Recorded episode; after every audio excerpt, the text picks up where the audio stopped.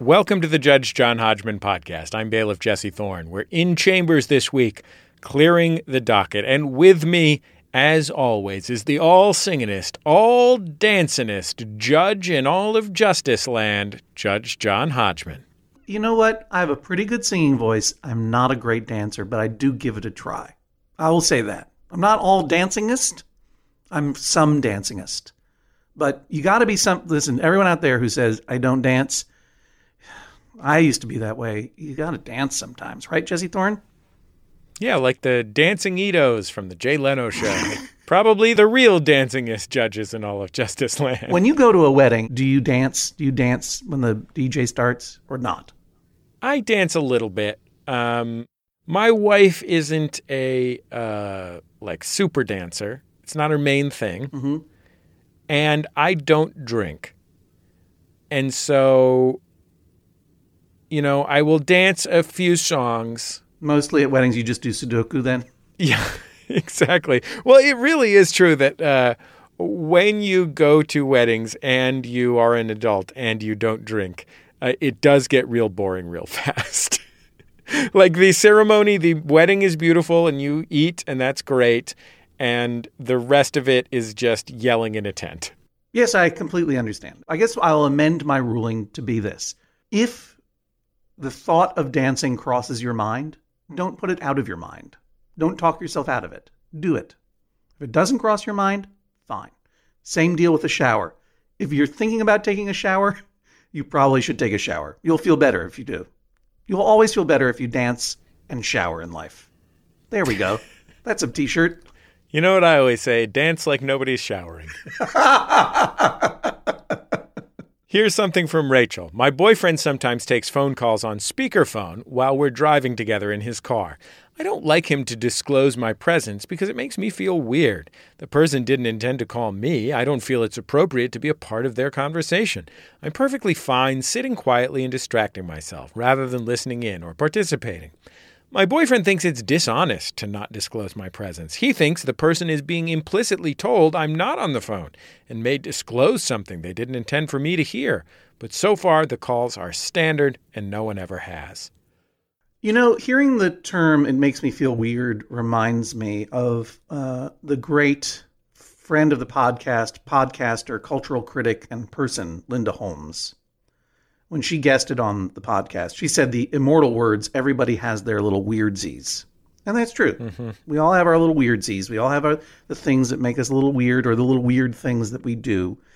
And this court strives to protect those weirdsies when they are not infringing upon the rights of others.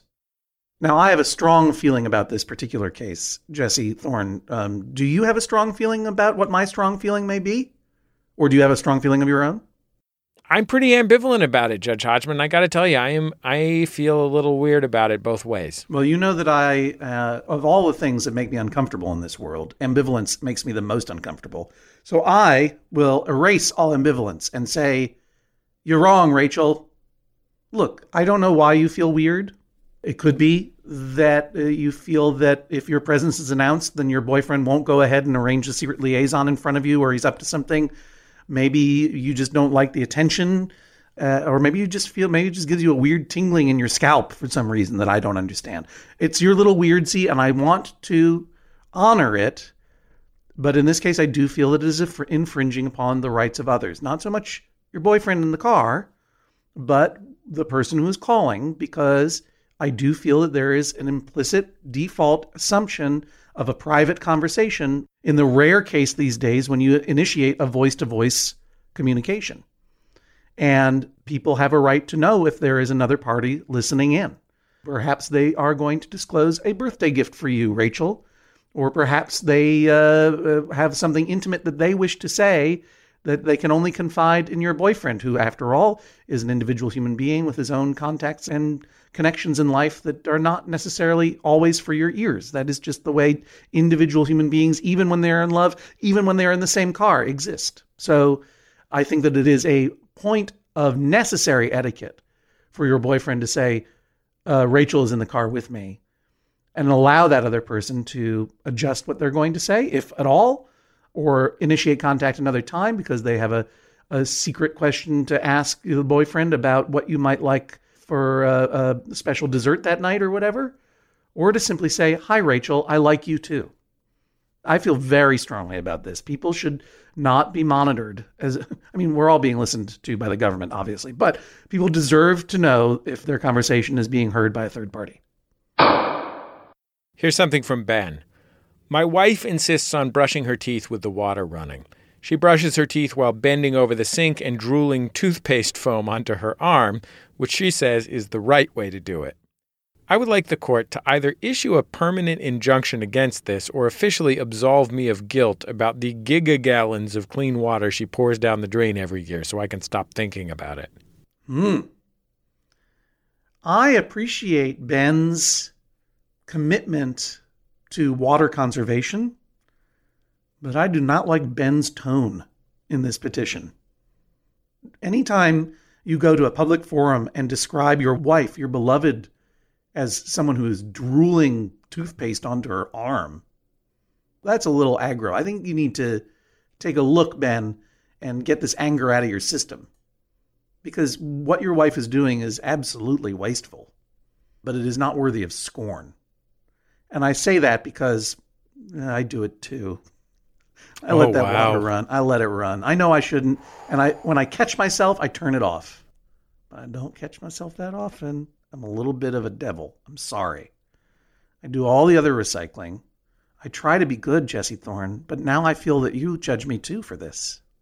Well, I grew up in the California of the 1980s where literally the only thing that I learned in school was to turn off the water while I was brushing my teeth. Mm-hmm. Growing up in a drought state, uh, it's unconscionable to do that. That said, I have been known to take like a 35 minute shower, so I am not in a position to be critical of anyone else's choices. No, I think that you are. I mean, you, you raise a very, very good point. It is not only intrinsically wasteful, but there are places in the world that are drier than others where wasting water has even more of an impact than it would uh, than in my beloved uh, home region of New England, where Never heard of it. lakes are overflowing with muck water and rivers rush uh, to the Great Sea, and we have tons and tons of snow and rain all the time.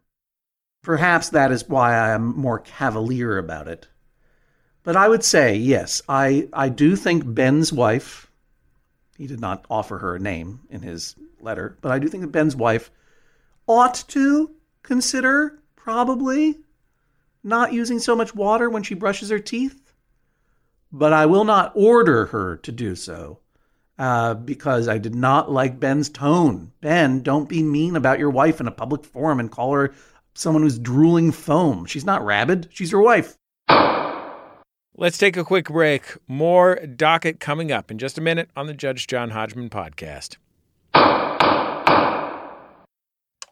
Back for another game. You know it. What's going on? Just one more week till Max Fun Drive. Hard to believe.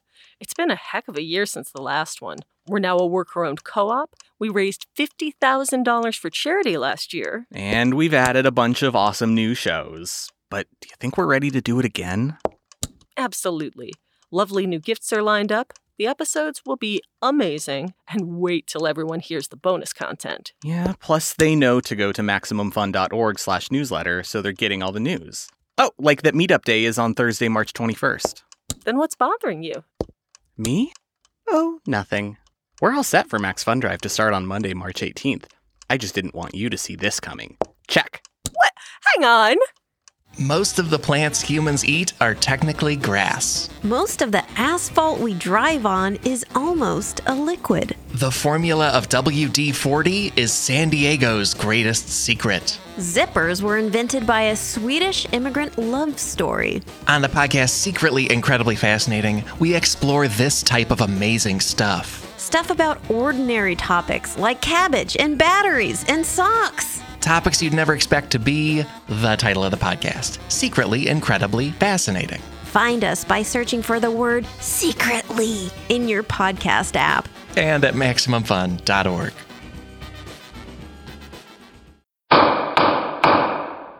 Welcome back to the Judge John Hodgman podcast. We're clearing the docket. I'm bailiff Jesse Thorne. With me, Judge John Hodgman. Here's a letter from Andrew. My friend Kasaya and I have a dispute over what is and isn't considered water when getting a drink at a common fast casual chain. Hmm. I always tell the cashier that I will be getting water, and they give me the typical clear plastic cup that denotes that I am not paying for my beverage.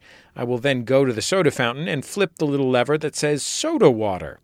Kasaya says I'm not getting water because it has bubbles in it. I say I am getting water because there's no syrup in it. I've never been charged by wait staff for simply asking for soda water at normal sit down restaurants. I want to know am I stealing from this chain? Is what I'm doing wrong? Can you tell Kasaya to shut his pie hole or tell me to cough up the dough for my fizzy water? We've heard cases before surrounding the etiquette of the open soda fountain self service station. It is a relatively new and, and I think profoundly new gray area in dining. Now that they have offloaded the labor of filling up those cups of soda to you, the consumer, it introduces questions. Uh, no one's monitoring that. Can I just fill up my cup again? Can I get extra Diet Dr. Pepper? Sure, I'll plug Diet Dr. Pepper today. Why not? And uh, uh, what counts as soda? If you hit that soda water thing, does that count as soda? And and in this case, uh, the dispute between Kasaya and Andrew is Andrew stealing. I have a feeling about this, but I want to hear what my bailiff thinks first. I have a strong feeling about this. Okay, now no ambivalence. Finally, go. I am utterly baffled by Andrew's suggestion that when he orders soda water or club soda at sit down restaurants, he is not charged for it. I would love to go to these restaurants because I am a drinker of bubbly waters. Yep. And I frankly prefer standard club soda or soda water to mineral water or some fancy stuff. Right, you want it out of the gun, out of the soda gun. I'm glad to take it out of the gun. I'm glad to take it out of the gun. I'm glad to take it out of a seltzer bottle. A seltzer bottle to the face would be fine for you. Just a- Yeah.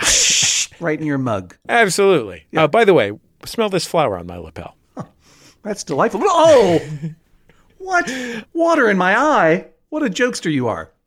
I don't know if this is something that is only true on the West Coast, East Coast, and major interior cities where I have traveled to. Um, but I have always been charged for that. I mean, outside of the occasional bartender who thinks I'm pathetic and just is like, I don't, just, just get out of my sight. Then I have always been charged for this. So I don't know where Andrew got this idea other than he is counting as not charging him all of the places where uh, he has gotten soda water out of the soda pop vending machine. I am so glad that you addressed this because I had a real question. Like, I was, you know, when I read this, I was like, wait a minute, is he really getting soda water for free? And I honestly couldn't remember if I was charged for soda water or not. So I'm glad that we have some firsthand eyewitness evidence that one does get charged for soda water. The reason why Kasaya has this instinct, Andrew, that you are stealing is the same reason why it is not entirely unreasonable for a bar or restaurant to charge for soda water because it is not just water, it is also soda. And that soda comes out of CO2 canisters that cost money. Obviously, they're spending fewer portions of a cent on that CO2 than the fractions of a cent they're spending on syrup per glass, but it is still money. It is still a good that they are providing. And your intent is clearly duplicitous because you are asking for one thing and then taking another. The whole thing would be solved, as it is often solved in these issues of is it really stealing when I take all of the sugar packets or, you know, uh, stop at a restaurant at the airport and take all of the packets of mayonnaise and shove them in my pocket and walk away and not order anything? Yes, it is stealing. Take it from someone who did it. Wrong. Don't do that, especially when you can get 100 packets of mayonnaise drop shipped anywhere in the United States by a major online retailer within 24 hours. It's amazing service. If you need packets of mayonnaise, say, because you're doing a show that culminates with you throwing packets of mayonnaise at the audience, that's how you do it. You do it the right way. You don't do it in a way where you ask yourself, is this okay? Because if you're asking yourself, is this okay? Chances are uh, it's not okay. Or at least there's a very easy way to find out the answer. Go and say, is it okay if I fill this up with soda water? I mean, it is labeled soda water there. And guess what's going to happen? The person behind the counter is going to be like, sure. And then you're in the clear. Then you know. If there's a doubt, ask a question. Get the answer. In this case, the answer is, you're wrong, Andrew. Here's something from Lori. I'm reaching out to the judge to help decide when our son Jonah should recognize his birthday.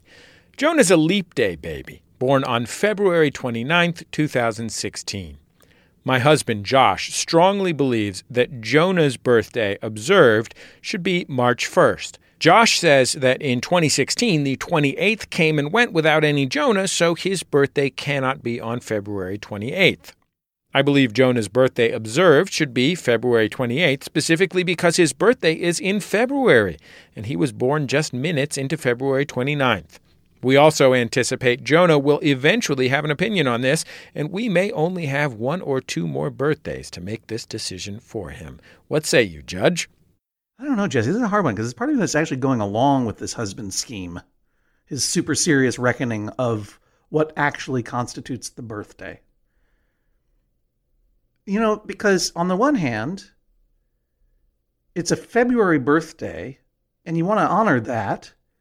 It feels weird to punt it to the next month.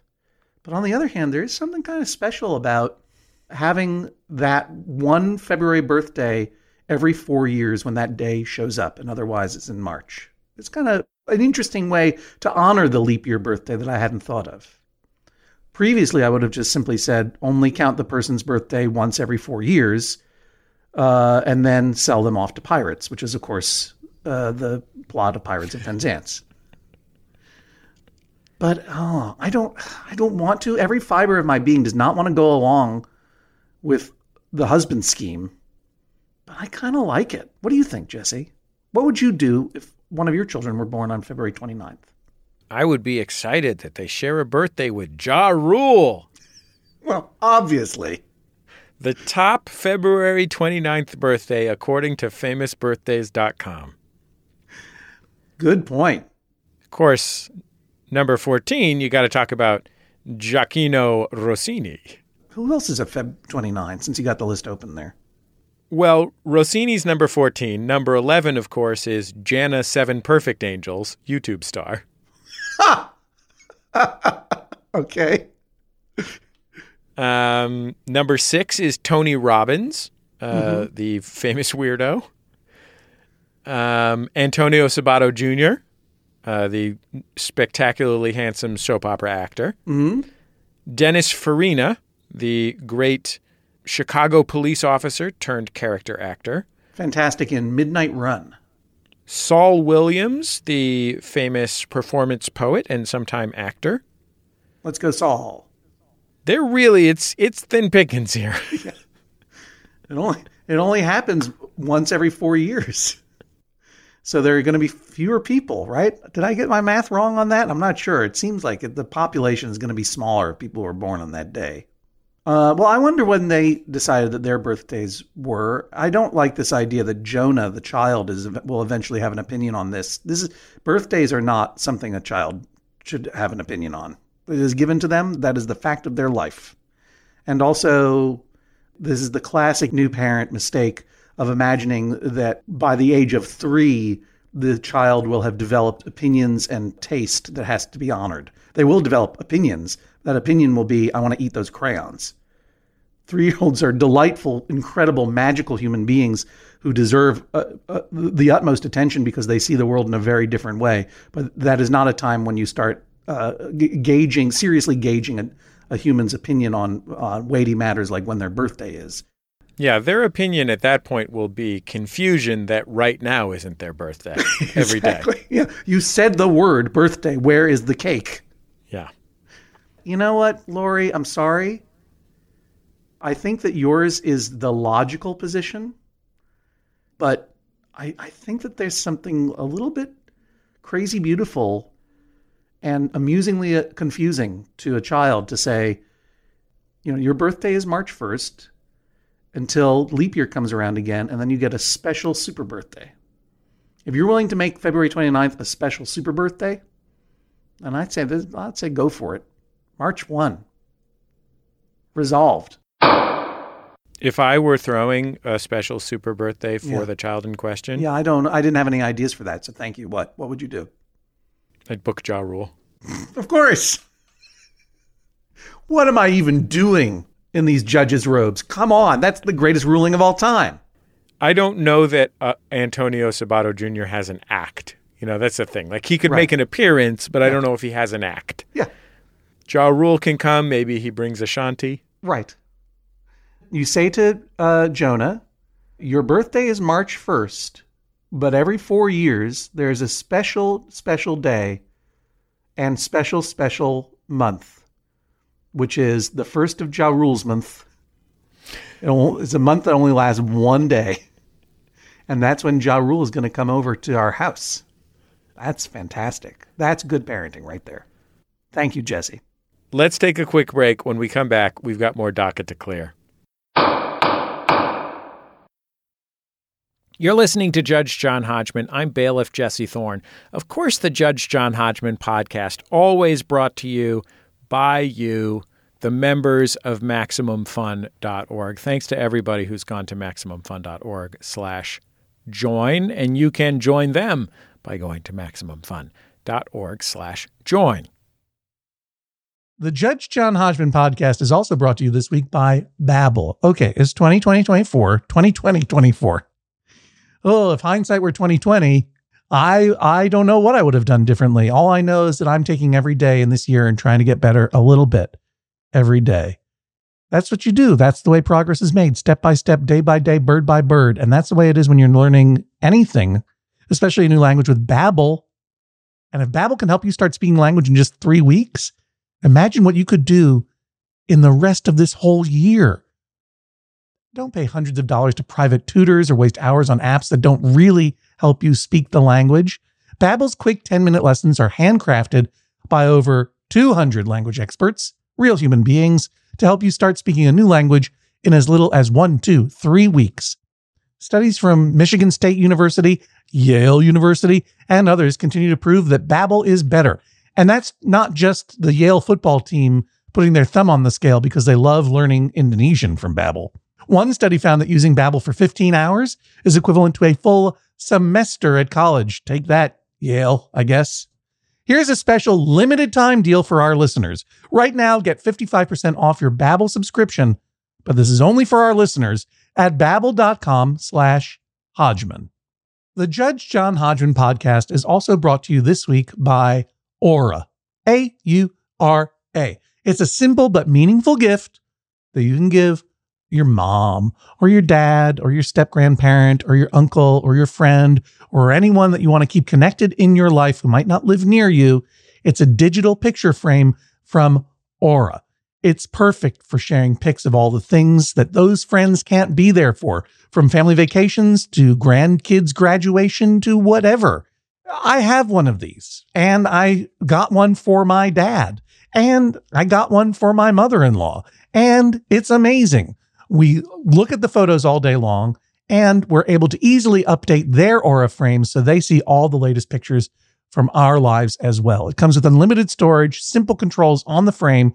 You can upload as many photos as you want, and your mom or your dad or your stepdad or your stepmom or your friend or whatever can pick the perfect one and it takes only about two minutes to set up. Seriously.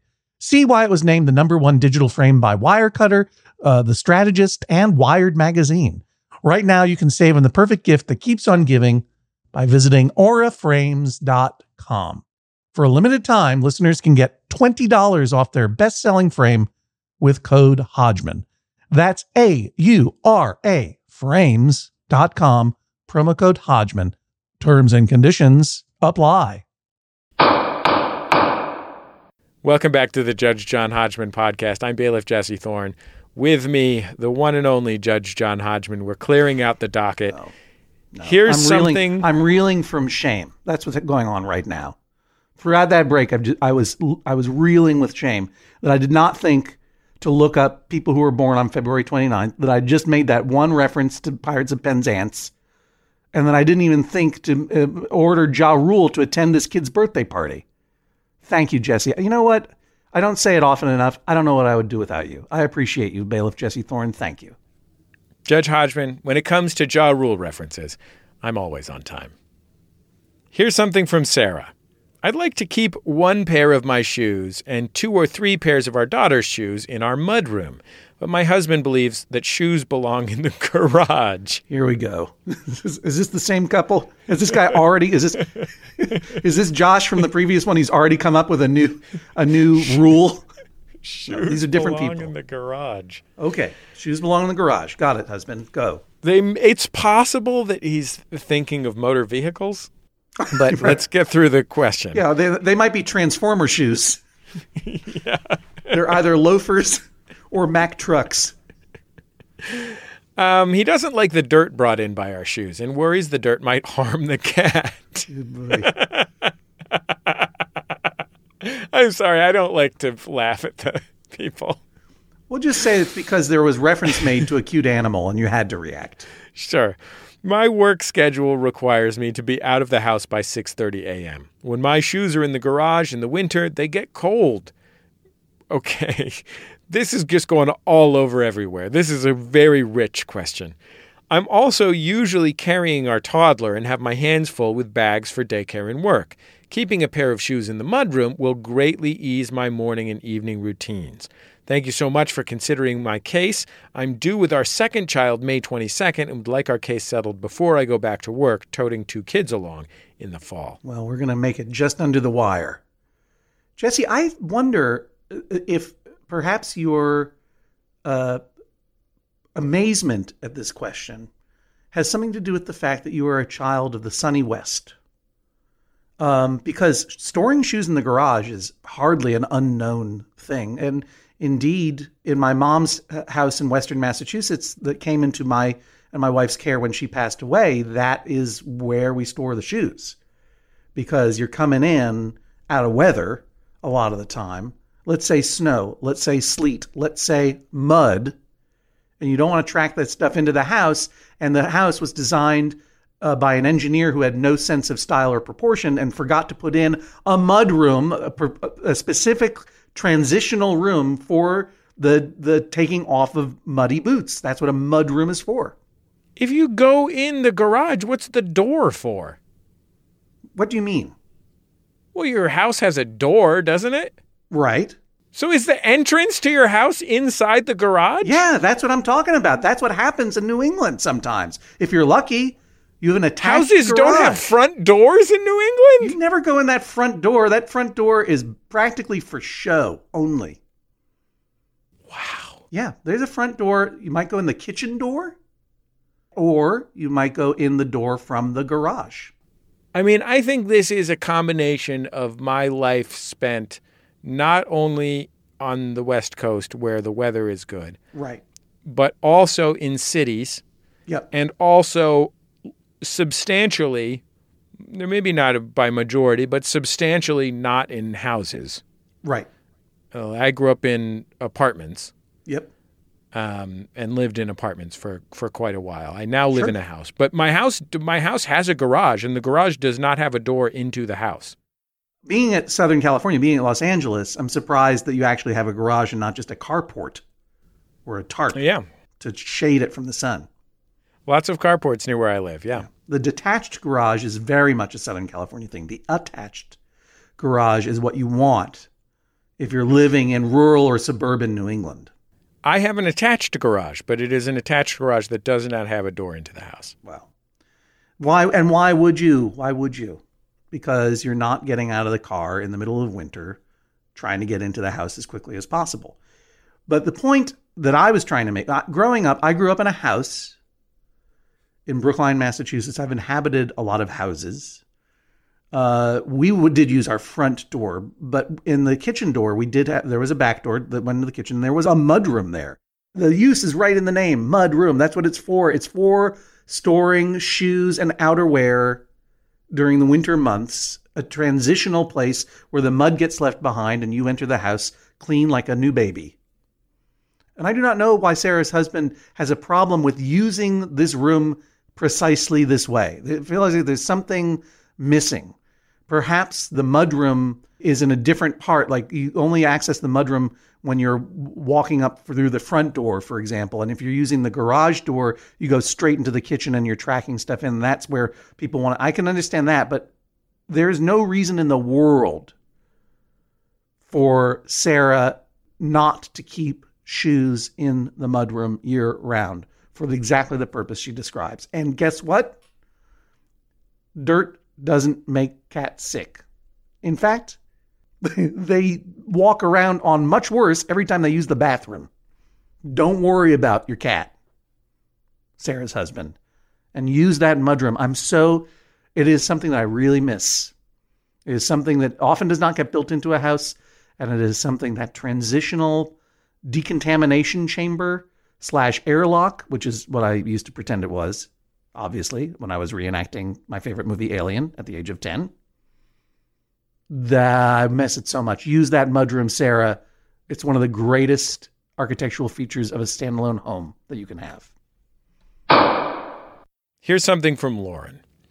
I take pride in being a good host whenever guests stay with me. I don't have much to host with, just a small city apartment, but I do what I can. Since I don't have a spare bedroom, I usually offer my friend my own bed and make up the couch for myself.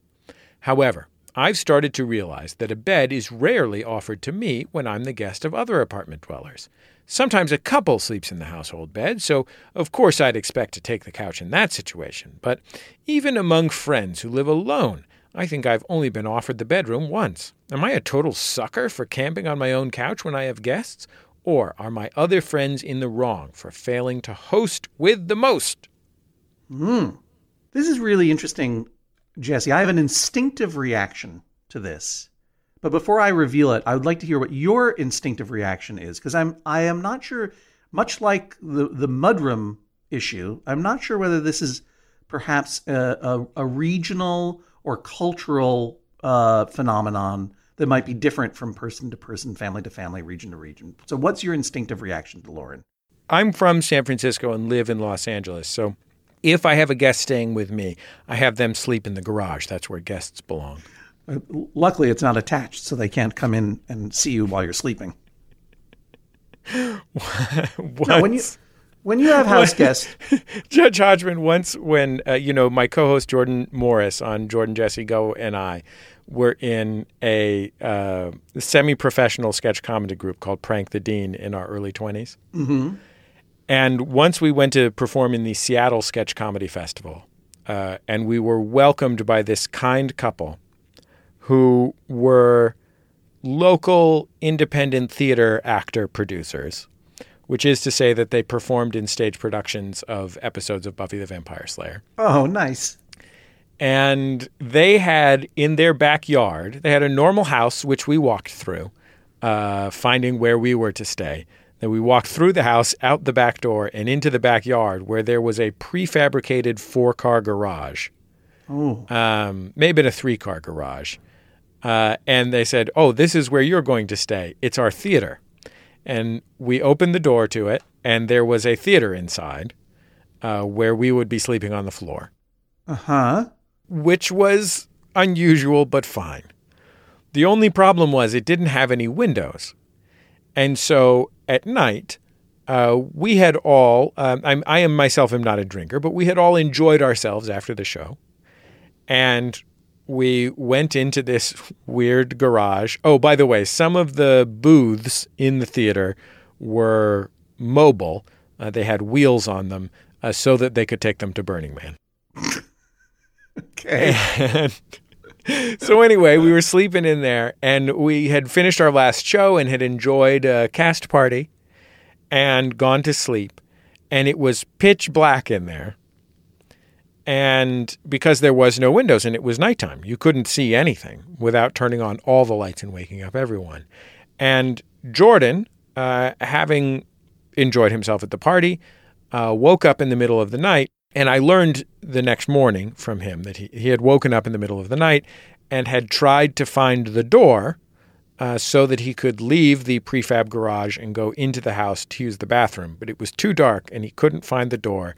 And he just went, So I just used the corner. and as much as it is, I feel like the statute of limitations on that event has now passed. Right. Uh, but I've also always felt that if you are going to put up guests in a modular garage in your backyard, um, then you know w- what do you expect is going to happen when they wake up in the middle of the night and they have to pee? When I went to visit my old friend uh, and dear friend from high school, Charles Diggs, uh, when we were just out of college uh, ourselves in our early 20s. And Charles was living in San Francisco uh, with his then fiance, uh, Vanessa, and a couple of other roommates, including one woman whose mother had come to visit because this young woman needed support because she had just been deprogrammed from a sex cult. It was Wow. It was Berkeley, actually, I should say, not San Francisco. I was offered and did not expect anything but the couch. And the problem was that these two bedrooms, the two bedrooms in the apartment, had the bathroom between them. So there was no access to the bathroom from the living room without going through one of the bedrooms, if that makes sense. Yeah. And so uh, I was offered the, the couch. I slept on the couch. Uh, I remember distinctly reading uh, Robert Christgau's big book of record reviews that I found to fall asleep on the couch. And then I remember waking up in the middle of the night needing to use the bathroom very badly. And I did not want to walk through my host's bedroom or the, the stranger's bedroom. Uh, so I simply went out into the yard uh, which is a front yard on the street, and and relieved myself there. And I was very lucky that I did not lock myself out. In succinct answer to your question, John, I am six foot three and 210 pounds. So no one would ever expect me to sleep on a couch. Mm-hmm. Um, there few are the couches which can accommodate my body. Right. And for that reason, I generally do not stay at friends' houses unless I know that they have a guest bedroom. And when people stay at my house, we don't have a guest bedroom, but they can sleep on the air mattress in the den. Yeah, I think that you've anticipated a little bit of what the moral of my Charles Diggs story was, which is when you are a house guest, you take what is offered, you try to stay out of the way, even if that means peeing in the front yard.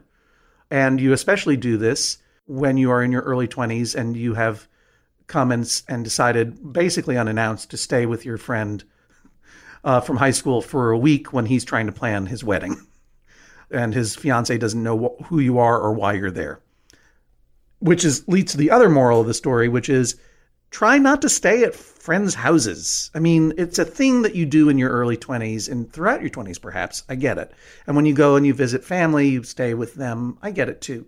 If you can stay out of people's homes, if you have that uh, ability um, to provide for yourself by staying in a reasonable motel or something, consider it. It's hard on a person to take you into their house, especially if they have a bathroom that isn't accessible from the living room, or they're planning a wedding, or they don't have a guest room, or they live in an apartment. You know, I appreciate what you're doing, Lauren, and I don't want to get in the way of your enjoying hosting your friends. Um, but friends, you know, especially when people get older uh, and they have kids and they have busy, harried lives of their own, it can be a challenge to be a house guest. And as I say, if you can afford it, if you have the means, uh, consider not doing that. Consider uh, that you are a, an adult too who who deserves uh, to have a, a, certain amount of comfort that you are paying for yourself, uh, and allow your adult friends um, their home to be undisturbed. If you can hack it. If you can't hack it and you want to see your friend, or you're like Lauren, you love having people by, go for it. The baseline principle of hosting people in your home is make them comfortable.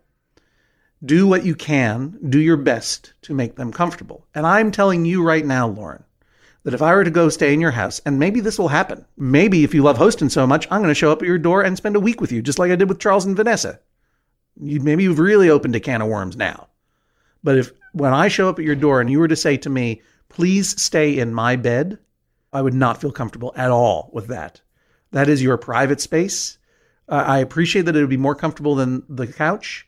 I appreciate the gesture that you're making, but I, as a guest, would feel that I was intruding upon you. And this may well be, this is what, what I was asking you to react to, Jesse. Like, this may well be a, uh, a cultural thing. That, like, in her family, it may be the tradition that a host of a house guest gives up their bed for the house guest. But that was not something that I've ever encountered in my years of couch surfing. That's why it's called couch surfing.